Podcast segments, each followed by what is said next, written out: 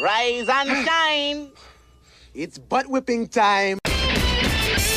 It's time for the Morning Blitz with Ross Volkmer. That broadcast school has really paid off. Talking everything sports from the preps. Mitchek with the swing and the kill. Point Goodland. Match Goodland. To the pros. Oh my! Nolan Jones crushes it. A walk-off winner. The Blitz is presented by the Insurance Agency, Equity Bank of Hoxie, Quinter, and Grinnell, the Cowboy Corner Express, and the Farmer State Bank in Oakley. Stop what you're doing and listen. And a high shot. Big C, does he have the burst? He does. 25, 20, 15, 10. Still on his feet. He's going to score. Daniel Hishaw would not be denied. Snap. Jayton the throw. An open cure there at the 40. Lincoln cuts inside, breaks a couple tacklers, coming back to the near side. 35 30, turns on the Jets.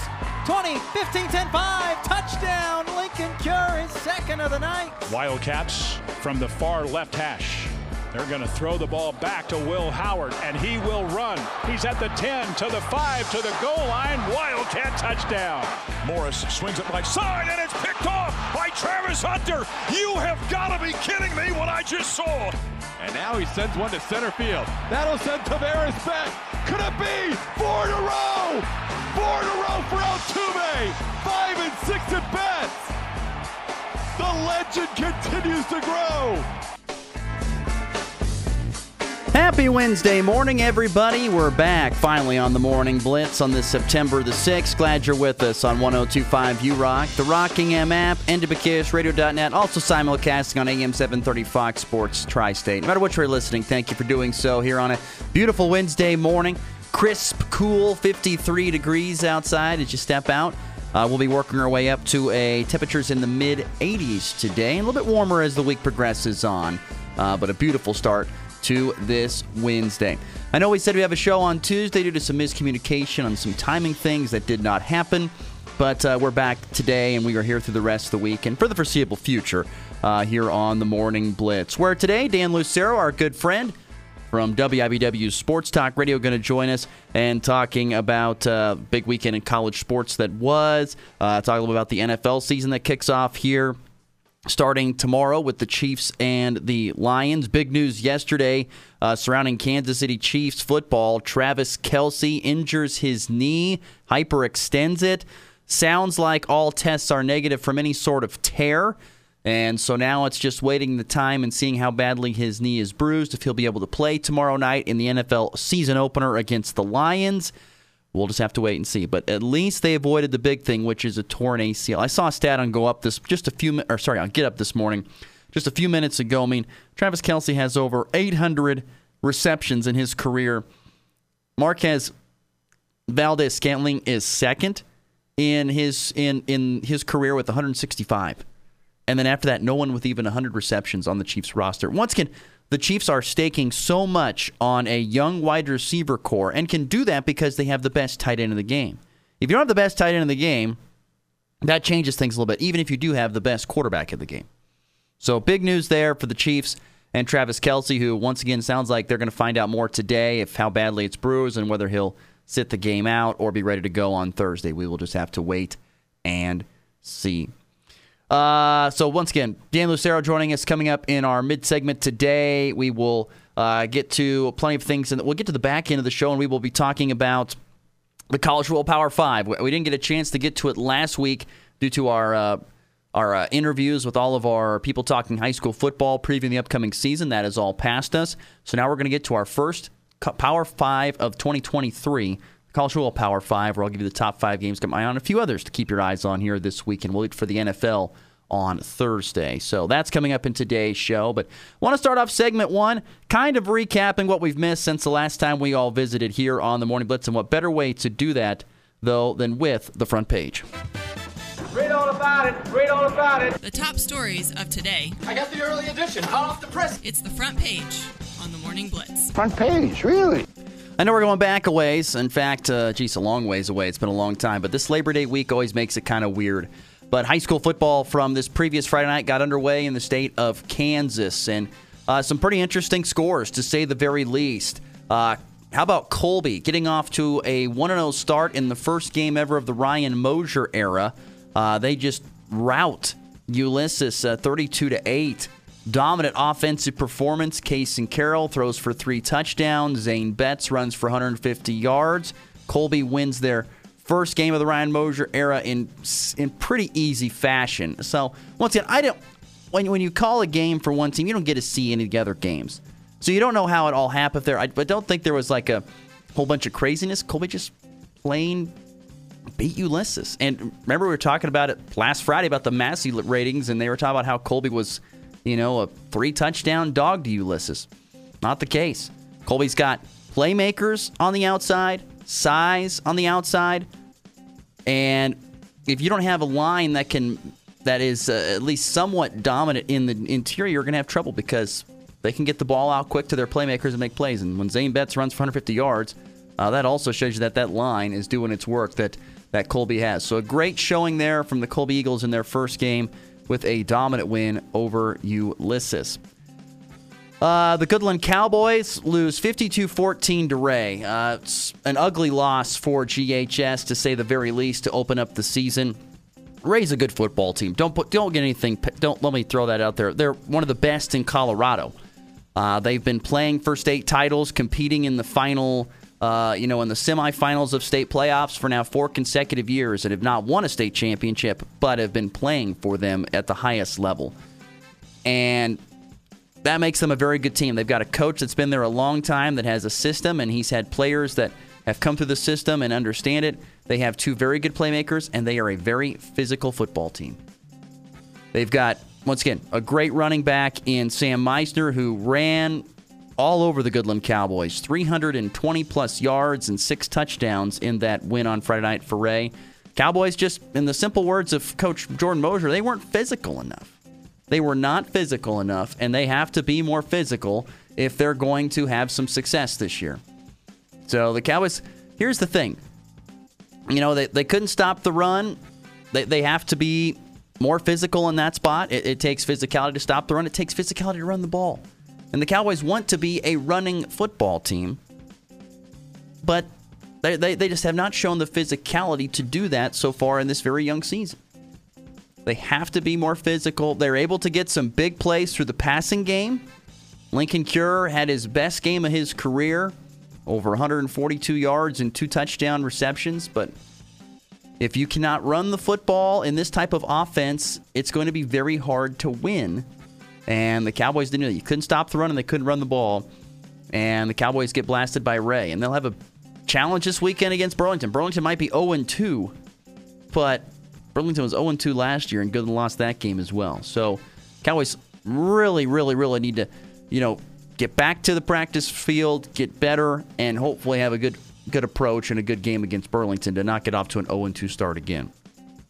Uh, other area games. Oakley had a tough one. They were shut out by Hays TMP 42 to 0. Quinter won in a great game over Wallace County 30 28. Quinter had a goal line stand on a fourth down in the fourth quarter, then took the ball down the field and scored to send it into overtime, and then would win in double overtime 30 28. What a ball game that was. A lot of shutout victories in week one, as some could would expect. Hoxie shutting out Trego 47 0. Wheatland Grinnell blasted by Wichita County 54 0. Rawlins County with a shutout of St. Francis 42 0. Cheylin routing Cheyenne Wells 50 to nothing.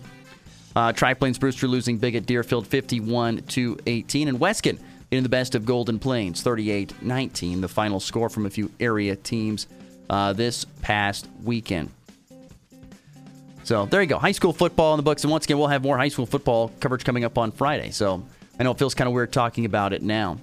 Crazy, crazy weekend uh, from college football. We'll get to more on that a little bit later on. I want to get to results from yesterday, uh, talking about uh, local area sports, including some golf and some uh, some volleyball. I said in my sports report, the Goodland Cowgirls swept the competition. Or sorry, didn't sweep. Got two wins last night in the competition down at Scott City. That was incorrect information. I apologize. Cowgirls actually lost in three sets to Ulysses, but responded well, coming back to beat Scott City, who beat Ulysses. Uh, Cowgirls now two and two on the young season after their split on the night at the Scott City Triangular. Hoxie Triangular last night. Lady Indians went one and one. They lost in straight sets to Smith Center, but swept Hill City.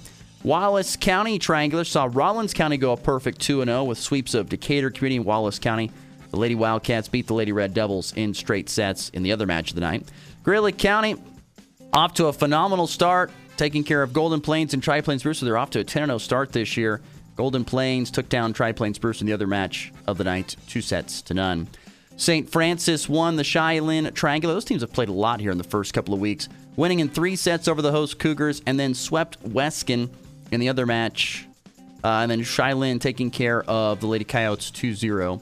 And the Wheatland Grinnell defending home court. They swept both Logan Palco and Quinter. Quinter beat Logan Palco in straight sets in their other match of the night. I could not, for some reason, maybe I'll be able to find it now. I struggled last night to find uh, the Oakley scores versus Hays TMP.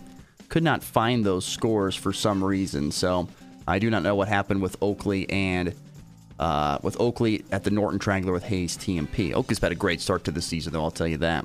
Speaking of volleyball, Colby Community College volleyball, after a win this past Saturday, taking care of Cloud County in their second conference game of the year. They are back in action in conference play tonight at Pratt, looking for back to back conference wins. Are the Lady Trojans. Beautiful day yesterday for golf. I mean, a little breezy, but other than that, great temperature wise for some golf and the uh, and a great showing from the Colby Lady Eagles. Anna Starbuck and two other Colby golfers placed in the top 10 of yesterday's Goodland Golf Invitational over at Sugar Hills. Anna Starbuck shot a 9 over 80 to lead the field and win the tournament individually, while teammates Logan Nolan and Natalie Wadersky shot 96 and 98, respectively. Colby ended up finishing in first place with a 398 team score. Uh, Goodland Cowgirls finished in second place. They shot a 421. Ali Cure and Tori Jones each shot a 93 to place inside the top five. Great showing as well from Rawlins County's Amelia Bowles, shot an 83 to be placed second overall individually in yesterday's Goodland Invitational. Uh, on to college football. The new AP poll was announced yesterday. Kansas State moving up one spot. They're at number 15 after they dominated uh, SEMO on Saturday. More on that in a minute. And Colorado, after the win of the weekend and maybe the win of the decade for Buff football, uh, took down TCU over the weekend. They come into number 22 in the top 25 rankings. First time the Buffaloes are ranked since a brief stay in the 2020 season. You've got Georgia, Michigan, Alabama, Florida State, Ohio State making up the top five.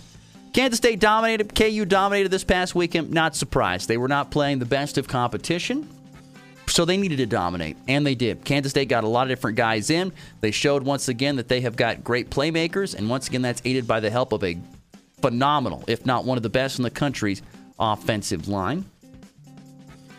So, once again, they're going to get more tested. We'll find out more about them uh, in the coming weeks. They have Troy this weekend. I think that will be a little bit stiffer competition than SEMO, in my personal opinion. You've got Kansas, who routed Missouri State. Lance Leipold's team looks to be good. They have great offensive weapons. They continue to run well, and they shut down uh, uh, Missouri State after kind of a semi slow start. They really got going in the second half. They've got a much stiffer test this week, and they have Illinois, which is a very intriguing game, kind of a sneaky, underrated game to be honest with you, because Illinois is a very physical football team. A very physical football team. They love to line up in two, three tight end looks and just run it right down your throat and just do it all game long. So that's a tough thing to stop for a, a defense maybe doesn't face it all the time, and a Kansas defensive line that's kind of in the rebuilding mode. But then you've got a, an Illinois defense that's kind of in rebuilding mode after a dominant year last year how do they do against this Kansas offense, which once again looks to be rolling it at full force, at least through the first game of the year? Uh, of course, Colorado and Nebraska face off this Saturday, and boy, there's been so much talk and so much buzz about this Colorado team, and now about this upcoming game. It's it's nuts. I mean, by the time we get to Saturday, it's it's going to be humongous. Uh, it, there's been so much talk about Colorado, and rightfully so. A win on the road against a team that played in the national title game last year is huge with a completely remade roster. Remember, I said all throughout the summer, this is either going to be a massive success for Deion Sanders or an utter fail. Right now, it's looking like it's leaning towards the success side. Getting all this talent together and getting it to play together you know, it can can beat sometimes a team of great continuity. Now, once again, with all these games, doesn't matter who played Kansas, Kansas State, Nebraska, Colorado, doesn't matter. You can throw out Oregon State, whatever it was. Duke, that had a huge win on Monday night. Florida State, who looked like a national title contending team over LSU. Here's the biggest thing to take away from week one it's week number one. And just because of what we saw in week one does not mean that's what's going to play out throughout the rest of the season. Teams change throughout the season. It's about you don't measure a season by one game, you measure it by its totality. And we're a long ways away from, from figuring out the totality of all season because it just got underway. But we cannot, we can make some assumptions, but we really can't make them all. We just don't know. Prime example, a prime example, and no pun intended here. Colorado playing TCU. Did Colorado look really good? Yes, they did. School records on offense, you know, Shedeur Sanders those for 5'10. You know, you can throw in the fact that uh, four different receivers had 100 yards receiving. I get it. Tons of play, you know, tons of yards and a huge one on the road at TCU. Let's jot, and then everyone's thinking, well, gosh, TCU is a ranked team and and a, you know a top 25, top 20 team, and they beat them on the road in their house. Here's the thing to remember: TCU didn't have Max Duggan back, lost a whole bunch of their offensive playmakers, lost a whole bunch of their defensive side. That was a whole new team in TCU. This is my point I go back to all the years. Why do we rank teams right out of the preseason? It gives something for us media people to talk about, but it doesn't do any good for the picture of uh, of college football as a whole. We just don't know what to expect week in and week out. We just don't know because we're given this template to follow at the beginning of the season, and we base it off of that. TCU could be a five and seven team this year. We don't know. They could be. Could be a five and seven team. But we don't know that because we just assume, well, they played for the national title last year. Despite they lost all those players, they're still a top 25 team. We don't know that. We don't know anything. Week one was week one. Get to week three, you're going to know a whole lot more. After three games, a third of the season is, sorry, a quarter of the season is gone. You're going to know a whole lot more about where things stand. That's why I've always been about let's save the rankings for like the third week of the season, then bring them out. Let's see what teams do. Do teams dominate in their first three weeks? Do they scuffle in the first three weeks? Do they lose? Whatever it may be. But I like, I'd like I said, great performance by a lot of these teams. Kansas, Kansas State, especially Colorado. They all looked amazing. Let's wait until week three and see what we see a little bit more. Let's see before we jump to any conclusions on how great or how bad they might be. That's what I think. We'll find out more this upcoming. We'll learn a little bit more. Not everything, but we'll learn a little bit more here coming up on Saturday. Very exciting. Uh, before we get to a break, real quickly, uh, last night, Royals came back to beat the White Sox. Bases loaded Bach in the bottom of the ninth. They win 7 6 over the White Sox. Kansas City going for a sweep of the White Sox today. And the Rockies, they come back, beat the Diamondbacks 3 2, the final score last night out in the desert. That series split at one game apiece. There you go. That's the front page for you here on this Wednesday. Plenty of things to get to there. Uh, before we get to a break, uh, let's see here. Oh, I did want to see. I got to make sure I check my notes here on this. Actually, you know what? We will get to this. Uh, we'll get to it after the break. If you want to have any of your thoughts, comments, or questions uh, throughout the break, shoot us a text. The number 785 899 2222, number be part of the program here on this Wednesday. We'll take a break, come back. Dan Lucero hopping on the program next. You're listening to the Morning Blitz.